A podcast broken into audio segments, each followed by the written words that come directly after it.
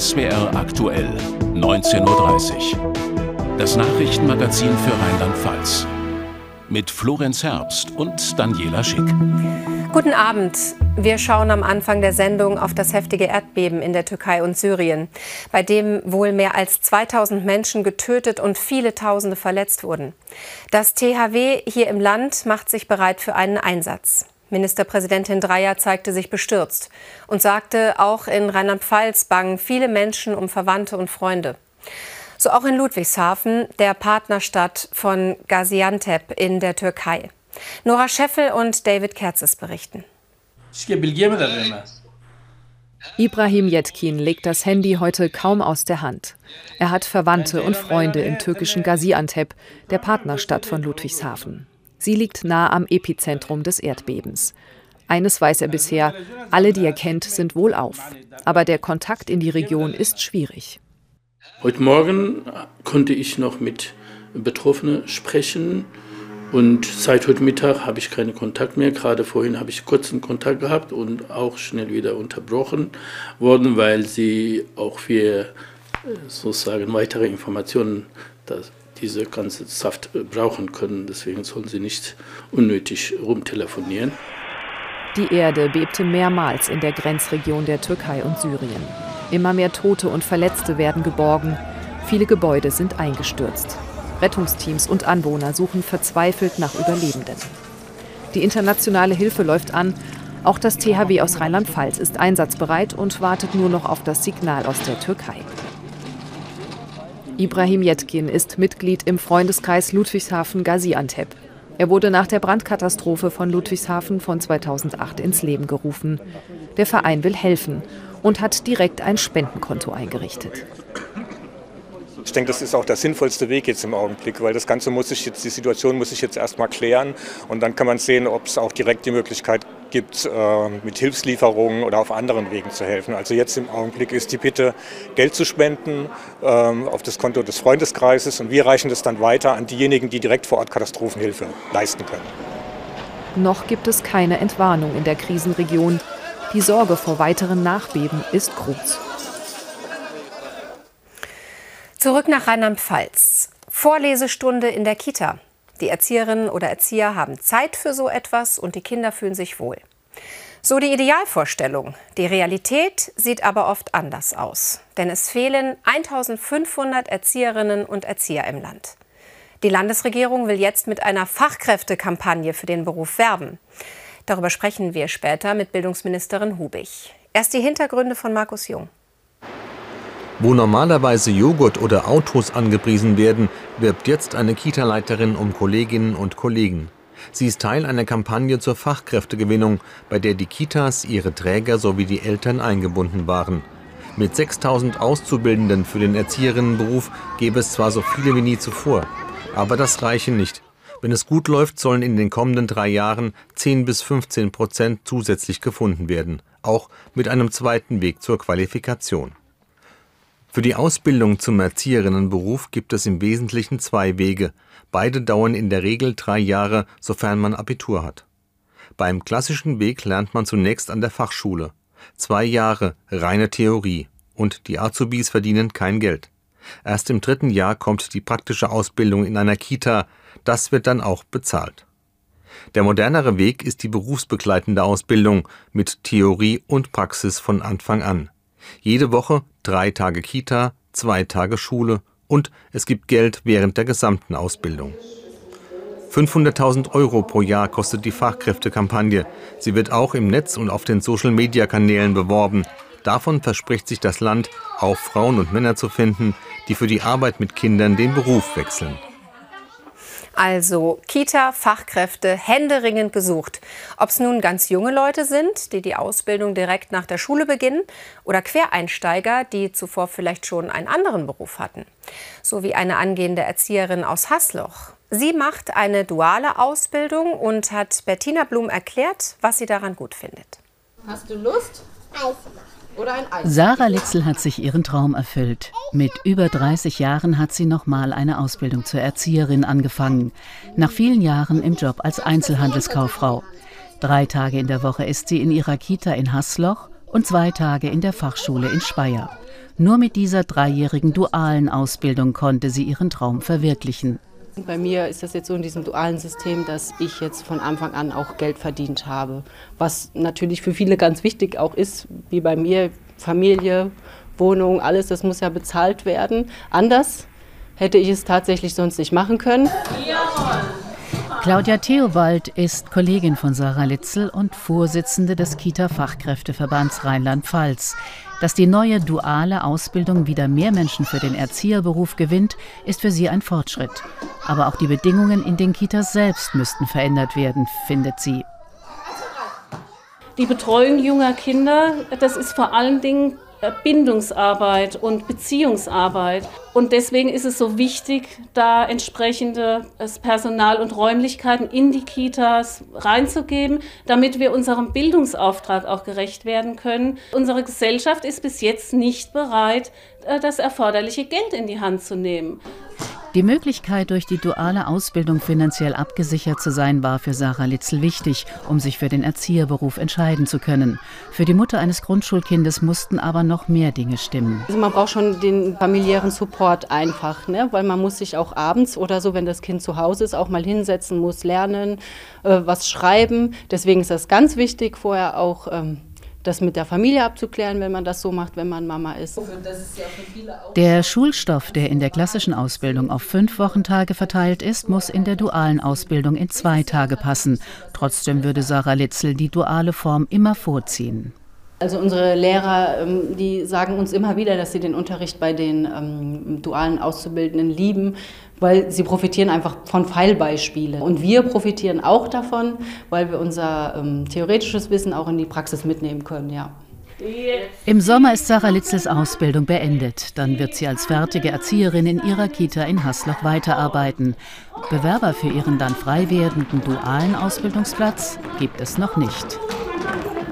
Ja, nicht genügend Auszubildende, nicht genügend Kita-Fachkräfte. Dazu begrüße ich jetzt Bildungsministerin Hubig. Guten Abend. Guten Abend, Frau Schick. Ja, das Problem, dass es nicht genug Erzieherinnen und Erzieher in den Kitas gibt, das ist nicht neu.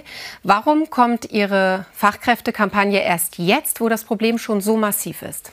Wir haben seit 2006 einen unglaublichen Ausbau im Kita-Bereich erlebt. Ähm, wir haben ungefähr 75 Prozent mehr Person, äh, äh pädagogische Fachkräfte in der Kita. Und ähm, es gibt hohe Bedarfe, weil die Kinder länger bleiben, sie kommen früher, es kommen mehr Kinder in die Kitas. Und wir haben im Bereich der Ausbildung schon stark nachgesteuert. Wir haben die berufsbegleitende Ausbildung, also die quasi duale Ausbildung, ermöglicht. Wir haben jetzt 6000 Menschen in Ausbildung, so viel wie noch nie. Und jetzt haben wir nach dem Kita-Zukunftsgesetz, das unsere Landschaft auf eine gute Basis stellt, die Fachkräftekampagne gestartet, nach Corona. Aber offenbar reicht das nicht. Warum haben Sie nicht rechtzeitig den Anfang gemacht, gegenzusteuern? Wir haben ja schon den Anfang gemacht. Wir haben die Ausbildung erweitert. Wir haben mehr Auszubildende in der Kita, so viel wie noch nie zuvor. Ich habe es ja gerade eben gesagt, 6000 sind es im Moment. Und wir haben auch gerade mit Blick auf die akute Situation Regelungen im Land getroffen, für das Land getroffen, die Erleichterungen für die Kitas bringen im Bereich der Vertretungskräfte, auch im Bereich der Fachkräfte, dass statt zwei Fachkräfte dann in kleineren Kitas auch das anders ergänzt. Aber hätte man nicht früher gegensteuern müssen, um jetzt nicht dieses massive Problem Problem zu haben? Wir sehen, in ganz Deutschland gibt es einen Fachkräftemangel. Übrigens nicht nur im Bereich der Kitas, sondern in ganz vielen verschiedenen Bereichen. Und wir sehen auch diesen massiven Ausbau, den wir haben. Wir haben schon an vielen Stellen ähm, aus ausgebaut und wir haben schon an vielen Stellen Maßnahmen ergriffen. Und ich glaube, es ist jetzt ein guter Zeitpunkt, nachdem wir die Kita-Novelle gemacht haben, die eben eine neue, einen neuen, modernen Rahmen für unsere Kitas gibt, auch dann zu sagen, jetzt wissen auch die Erzieherinnen und Erzieher, worauf sie sich einlassen. Sie wissen, dass es eine weitere Ausbildungsform gibt. Und dann ist es genau jetzt auch der richtige Zeitpunkt, diese große Kampagne zu starten. Aber diese Ausbildungsform, die gibt es ja auch schon seit ein paar Jahren, jetzt also die PR-Kampagne. Aber meinen Sie wirklich, dass das reicht, um das Ruder rumzureißen? Wir sind in einer Aufbruchsstimmung und wir sind auch wirklich in, einem, in einer Umbruchssituation mit dem Kita-Gesetz, auch mit der Erkenntnis, die wir früher noch nicht so in der Gesellschaft hatten, dass das, was in den Kitas passiert, wirklich frühkindliche Bildung ist und dass sie ganz maßgeblich ist für die, die weitere Karriere, die weitere Bildungskarriere unserer Kinder. Und, ähm, und diese ganzen Veränderungen haben dazu geführt, dass wir ein neues, modernes Kita-Gesetz haben, dass wir auch diese Ausbildung verändert haben. Früher war es ein Modellversuch, wir haben es jetzt flächendeckend überall in Rheinland-Pfalz. Und eben jetzt diese Kampagne, bei der es um Fachkräftegewinnung geht, aber es geht eben auch darum, mal den Beruf der Erzieherin, des Erziehers deutlich zu machen mit den vielen Herausforderungen. Sie haben diesen dualen Ausbildungsweg jetzt angesprochen, aber den machen bisher nur ungefähr ein Drittel der Auszubildenden. Wäre es nicht sinnvoll, die Ausbildung komplett darauf abzustellen, dass es überhaupt nicht mehr diesen unbezahlten Ausbildungsweg gibt? Uns ist wichtig, und das ist auch das, was wir zurückgespiegelt bekommen, dass wir ein vielfältiges Angebot haben. Wir haben ältere Menschen, die, wie in dem ähm, Film zu sehen, also Anfang 30 ist jetzt nicht alt, aber Menschen, die schon ein anderes Berufsleben hatten, die dann anfangen mit dem Beruf, für die ist die duale Ausbildung genau das Richtige. Aber wir haben auch andere Schülerinnen und Schüler, die direkt von der Schule abgehen, die lieber in die Fachschule gehen, die dort ihre fachschulische Ausbildung zur Erzieherin, zum Erzieher machen. Auch da haben wir große Nachfragen. Ich glaube, die Vielfalt des Angebotes ist wichtig und es gibt übrigens auch die Möglichkeit, die Ausbildung in Teilzeit zu machen für diejenigen, die zum Beispiel noch stärker in der Familie involviert sind. Sagt die Bildungs Bundesministerin. Danke für das Gespräch. Bitte schön. Wem gehört künftig der Flughafen Hahn? Seit Samstag ist klar, neben dem russischen Oligarchen Charitonin, dem auch schon der Nürburgring gehört, hat auch ein Mainzer Immobilienunternehmer einen Kaufvertrag unterschrieben. Der Insolvenzverwalter sagt, jetzt muss erst mal das Bundeswirtschaftsministerium prüfen, ob ein russischer Oligarch überhaupt einen Flughafen in Deutschland kaufen kann. Doch Berlin übt sich, zumindest nach außen, in diplomatischer Zurückhaltung. So der Eindruck von Georg Link von der heutigen Bundespressekonferenz. Da sitzen sie alle aufgereiht, die Sprecherinnen und Sprecher aller Ministerien, um die Fragen der Journalisten zu beantworten. Mit das wichtigste Thema, gibt es demnächst ein Prüfverfahren in Sachen Hahnverkauf an den russischen Oligarchen Charitonin? Dazu vom Sprecher von Bundeswirtschaftsminister Habeck nur so viel. Unsere Zuständigkeit wäre dann berührt, wenn dort ein Investitionsprüfverfahren eingeleitet werden müsste. Ob ein solches besteht und eingeleitet wird, kann ich weder bestätigen noch dementieren. Das wäre dann ein ganz normales Verwaltungsverfahren. Da gelten ganz normale Vertraulichkeitsregeln, hier im Wesentlichen getragen durch Betriebs- und Geschäftsgeheimnisse. Noch nicht einmal in der Frage, ob der ehemalige Militärflugplatz im Hunsrück zur kritischen Infrastruktur gehört, will sich die Bundesregierung festlegen. Die Entscheidung darüber, ob ein Unternehmen zur kritischen Infrastruktur gehört, ist Ergebnis einer ziemlich komplizierten Prüfung, die Teil eines Investitionsprüfverfahrens wäre. Bei manchen liegt es auf der Hand, bei manchen nicht. Aber das von vornherein zu sagen, das ist ein, ähm, dieser Flughafen gehört dazu, ist mir ad hoc nicht möglich. Mit den verschiedenen Sektoren der kritischen Infrastruktur finden gerade Gespräche statt. Die Eckpunkte dazu waren im Kabinett Ende letzten Jahres und äh, das ist das, was ich Ihnen dazu sagen kann. Und ob es für die Bundesregierung nicht ein Unding sei, mitten im Krieg von Russland gegen die Ukraine den Flughafen im Hunsrück an einen russischen Oligarchen zu verkaufen? Auch dazu kein Kommentar. Ja, und deshalb nochmal Nachfragen an Georg Link live in Berlin. Sie waren ja bei der Pressekonferenz dabei. Warum wurde da so gemauert? Naja, offiziell darf die Bundesregierung natürlich nicht sagen, äh, aus Schutz vor den Unternehmensinteressen, äh, dass geprüft wird. Aber man hätte schon deutlichere Worte auch trotzdem finden können. Ähm, das hat man nicht gemacht. Aber äh, im Prinzip, man darf auch von Amts wegen ermitteln. Und wie ich höre, hat auch das Unternehmen selber, also Charitonin und die Holding, eine Unbedenklichkeitsbescheinigung beantragt. Also kurz und klein, es wird geprüft werden und dann werden wir weitersehen. Und wie wird diese Prüfung wohl ausgehen? Also wenn wir uns mal anschauen, was zuletzt geprüft wurde, sehr öffentlichkeitswirksam, das war die Beteiligung an einem Container-Terminal des Hamburger Hafens. Und die wurde untersagt, beziehungsweise gesagt, dass da dürfen nur unter 25 Prozent sein. Da kann ich und mir sich eigentlich keiner vorstellen, dass ein Flughafen im Hunsrück mitten im Krieg an einen russischen Oligarchen geht. Morgen ist die Gläubigerversammlung am Hahn. Weshalb hat der Insolvenzverwalter eigentlich zwei notariell beglaubigte Kaufverträge abgeschlossen?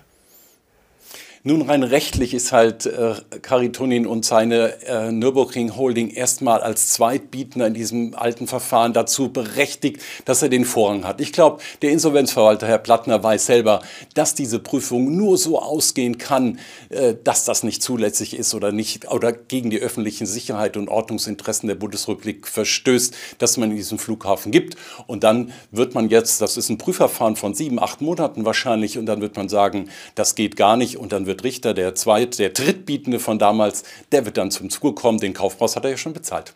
Danke, Georg Link. Chefs und Chefinnen dringend gesucht. Tausende Firmen in Rheinland-Pfalz müssen die Unternehmensnachfolge regeln. Mehr von Florenz Herbst in den Kurznachrichten. Allerdings sind viele Unternehmen darauf nicht gut vorbereitet. Das sagt eine Studie der Hochschule Mainz.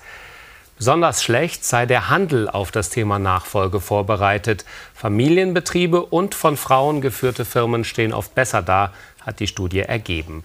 Bei fast jedem dritten Unternehmen drohe die Schließung, weil es keine Nachfolge gibt. Dadurch gehe enorme Wertschöpfung verloren.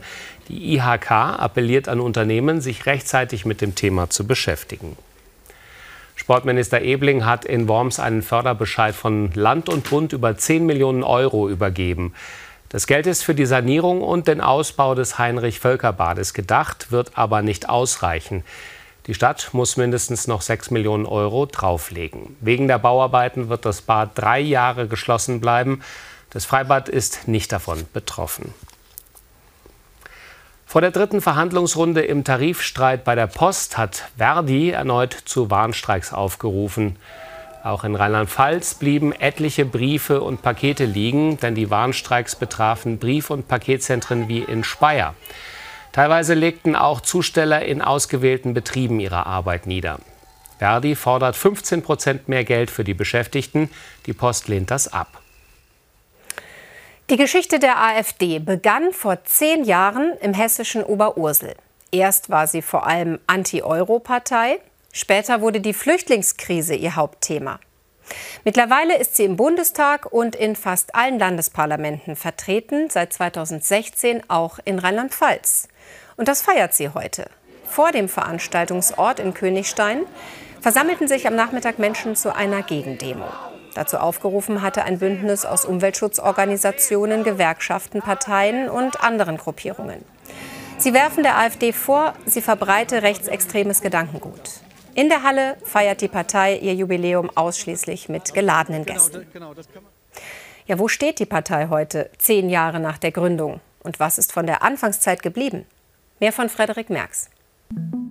Am Anfang verbrennen sie noch Euroscheine, um gegen die Griechenlandhilfen zu protestieren. Als sich die selbsternannte Alternative für Deutschland 2013 in Oberursel gründet, gilt sie als populistische Professorenpartei um Bernd Lucke. Schnell wächst die Partei auch in Rheinland-Pfalz und schafft 2014 den Einzug ins Europaparlament. Die AfD ist bei dieser Wahl aufgeblüht als eine neue Partei, als eine neue Volkspartei. Statt als Volkspartei präsentiert sich die AfD aber schon 2015 als zerrissen. Das nationalkonservative Lager putscht gegen den wirtschaftsliberalen Gründer. Seitdem beobachten Experten eine Radikalisierung der Partei. Das fängt spätestens 2015, 2016 an mit dem Umbau zu einer Partei, die vor allen Dingen islam- und zuwanderungskritisch ist und immer mehr Brücken baut in das rechtsextreme Lager hinein. 2015 übernimmt in Rheinland-Pfalz der Bundeswehroffizier Uwe Junge. Der Mayener gibt sich bürgerlich konservativ, ist im Internet aber in Gruppen Mitglied, in denen auch rechte Hetze verbreitet wird. 2016 schafft die Partei in Rheinland-Pfalz den Einzug in den Landtag, fällt dort unter anderem auf, als Junge eine Verhaftungswelle für sogenannte islamistische Gefährder fordert.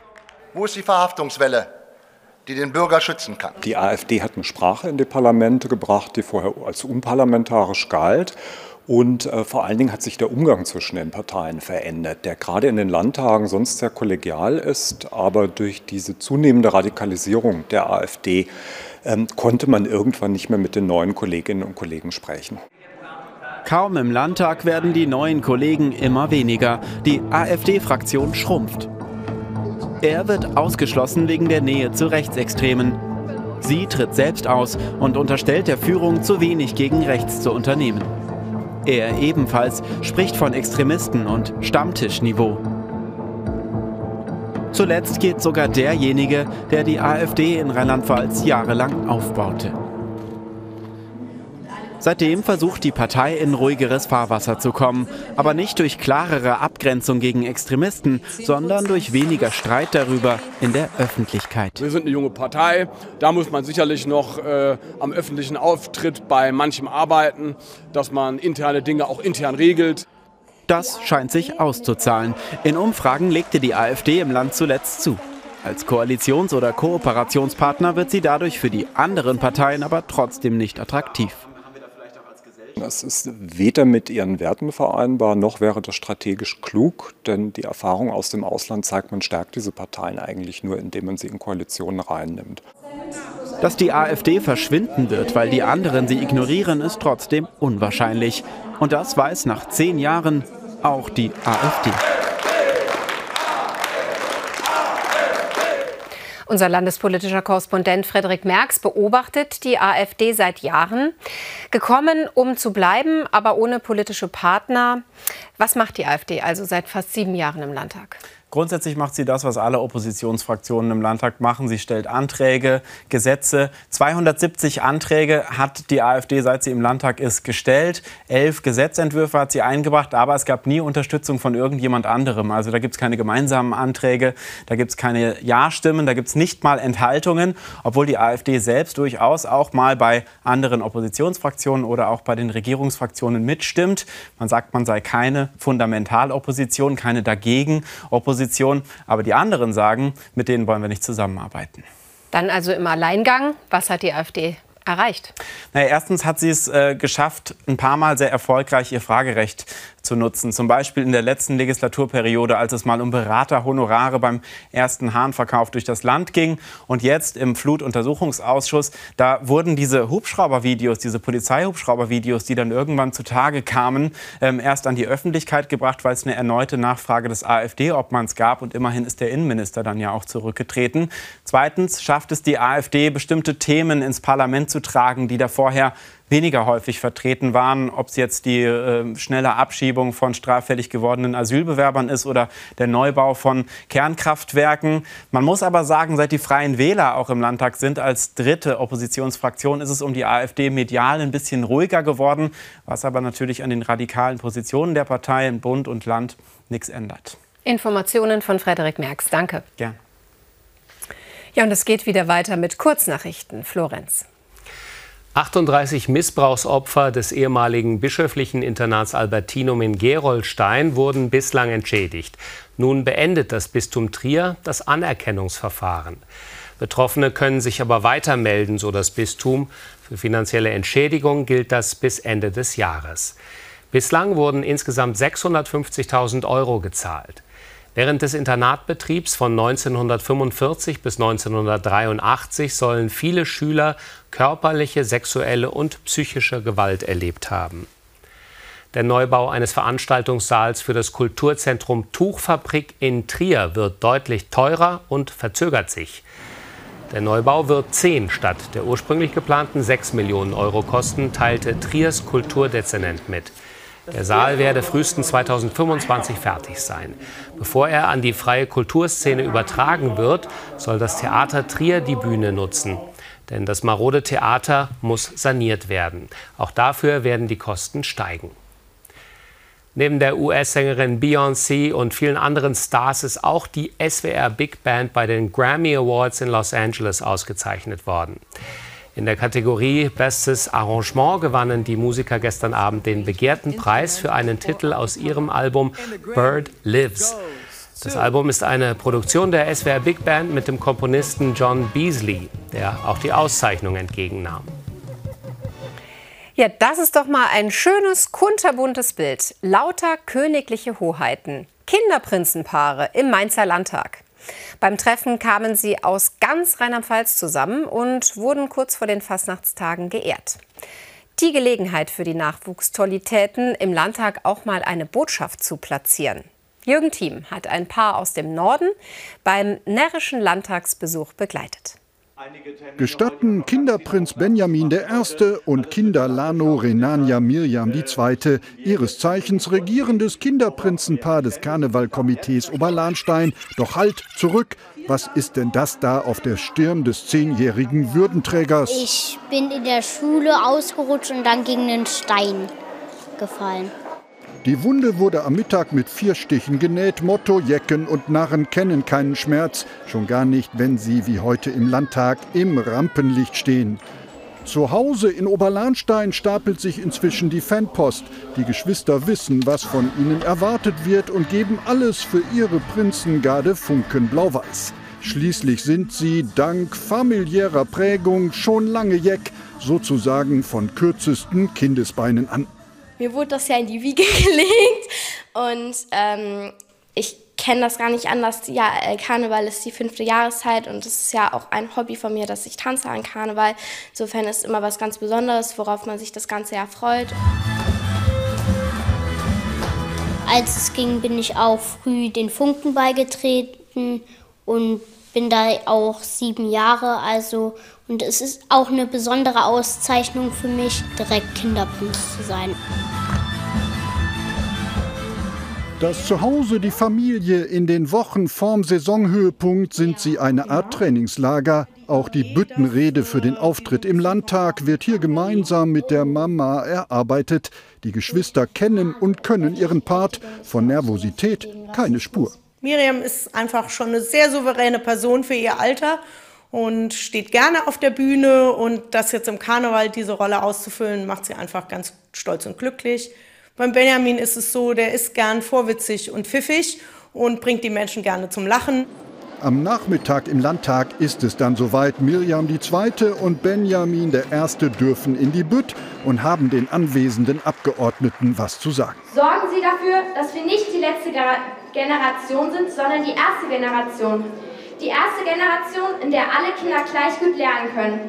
Die erste Generation, die von erneuerbaren Energien lebt. Landtagspräsident Hering hört's und bekommt zur Feier des Tages noch einen Orden aus den Händen der Oberlahnsteiner Tollität. Welch närrische Ehre für den Herrn des Hauses. Ja, und gleich gibt es noch mehr zum Wetter. Das soll diese Woche sonnig werden. Und wie viel Sonne es gibt, dazu gleich Carsten Schwanke in der Vorhersage. Um 20.15 Uhr dann unser Gesundheitsmagazin Doc Fischer.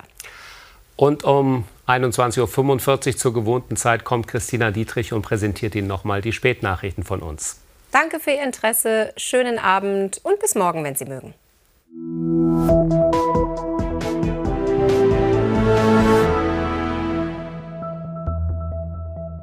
Einen schönen guten Abend, herzlich willkommen zu den Wetteraussichten für Rheinland-Pfalz. Der Winter zeigt sich in den nächsten Tagen einmal von seiner sonnigen Seite. Warum? Zum einen ist trockene Luft aus Nordosten zu uns hereingeflossen und zum anderen entwickelt sich ein Hochdruckgebiet genau über Mitteleuropa, hält die Tiefdruckgebiete draußen auf dem Nordatlantik Frühestens am Donnerstag, Freitag können wieder Wolkenfelder zu uns vorankommen. Bis dahin passiert so gut wie nichts, außer in puncto Sonnenschein. So sieht es aus. Am Dienstag und am Mittwoch bekommen wir rund neun Stunden Sonnenschein. Auch der Donnerstag wird noch sehr sonnig. Am Freitag allerdings wird es dann doch deutlich bewölkt. Aber bis dahin sehen wir einmal blauen Himmel. Und zwar von früh bis spät. In dieser Nacht geht es schon meistens sternenklar weiter. Die letzten Wolkenfelder des Abends lösen sich schnell auf und dadurch wird es allerdings überall frostig. Die Temperaturen sinken auf minus 2 bis minus 6 Grad. Morgen starten wir dann schon von Beginn an mit viel Sonnenschein und am Nachmittag geht es sehr sonnig weiter. Die Temperaturen bei Sonnenschein erreichen dann nachmittags doch Höchstwerte im Plusbereich und zwar Werte zwischen plus 2 und plus 5 Grad. Der Wind weht dazu nicht mehr so kräftig wie heute, immer noch aus östlichen Richtungen, meist mit Stärke 2 bis 3 im Mittel. Zu den weiteren Aussichten übermorgen am Mittwoch weiterhin sehr sonniges Wetter bei ähnlichen Temperaturen. Am Donnerstag erreichen uns im Norden erste lockere Wolkenfelder und der Freitag wird dann doch bewölkter, bringt mehr Wolken als Sonnenschein bei aber weiterhin milden Tageswerten.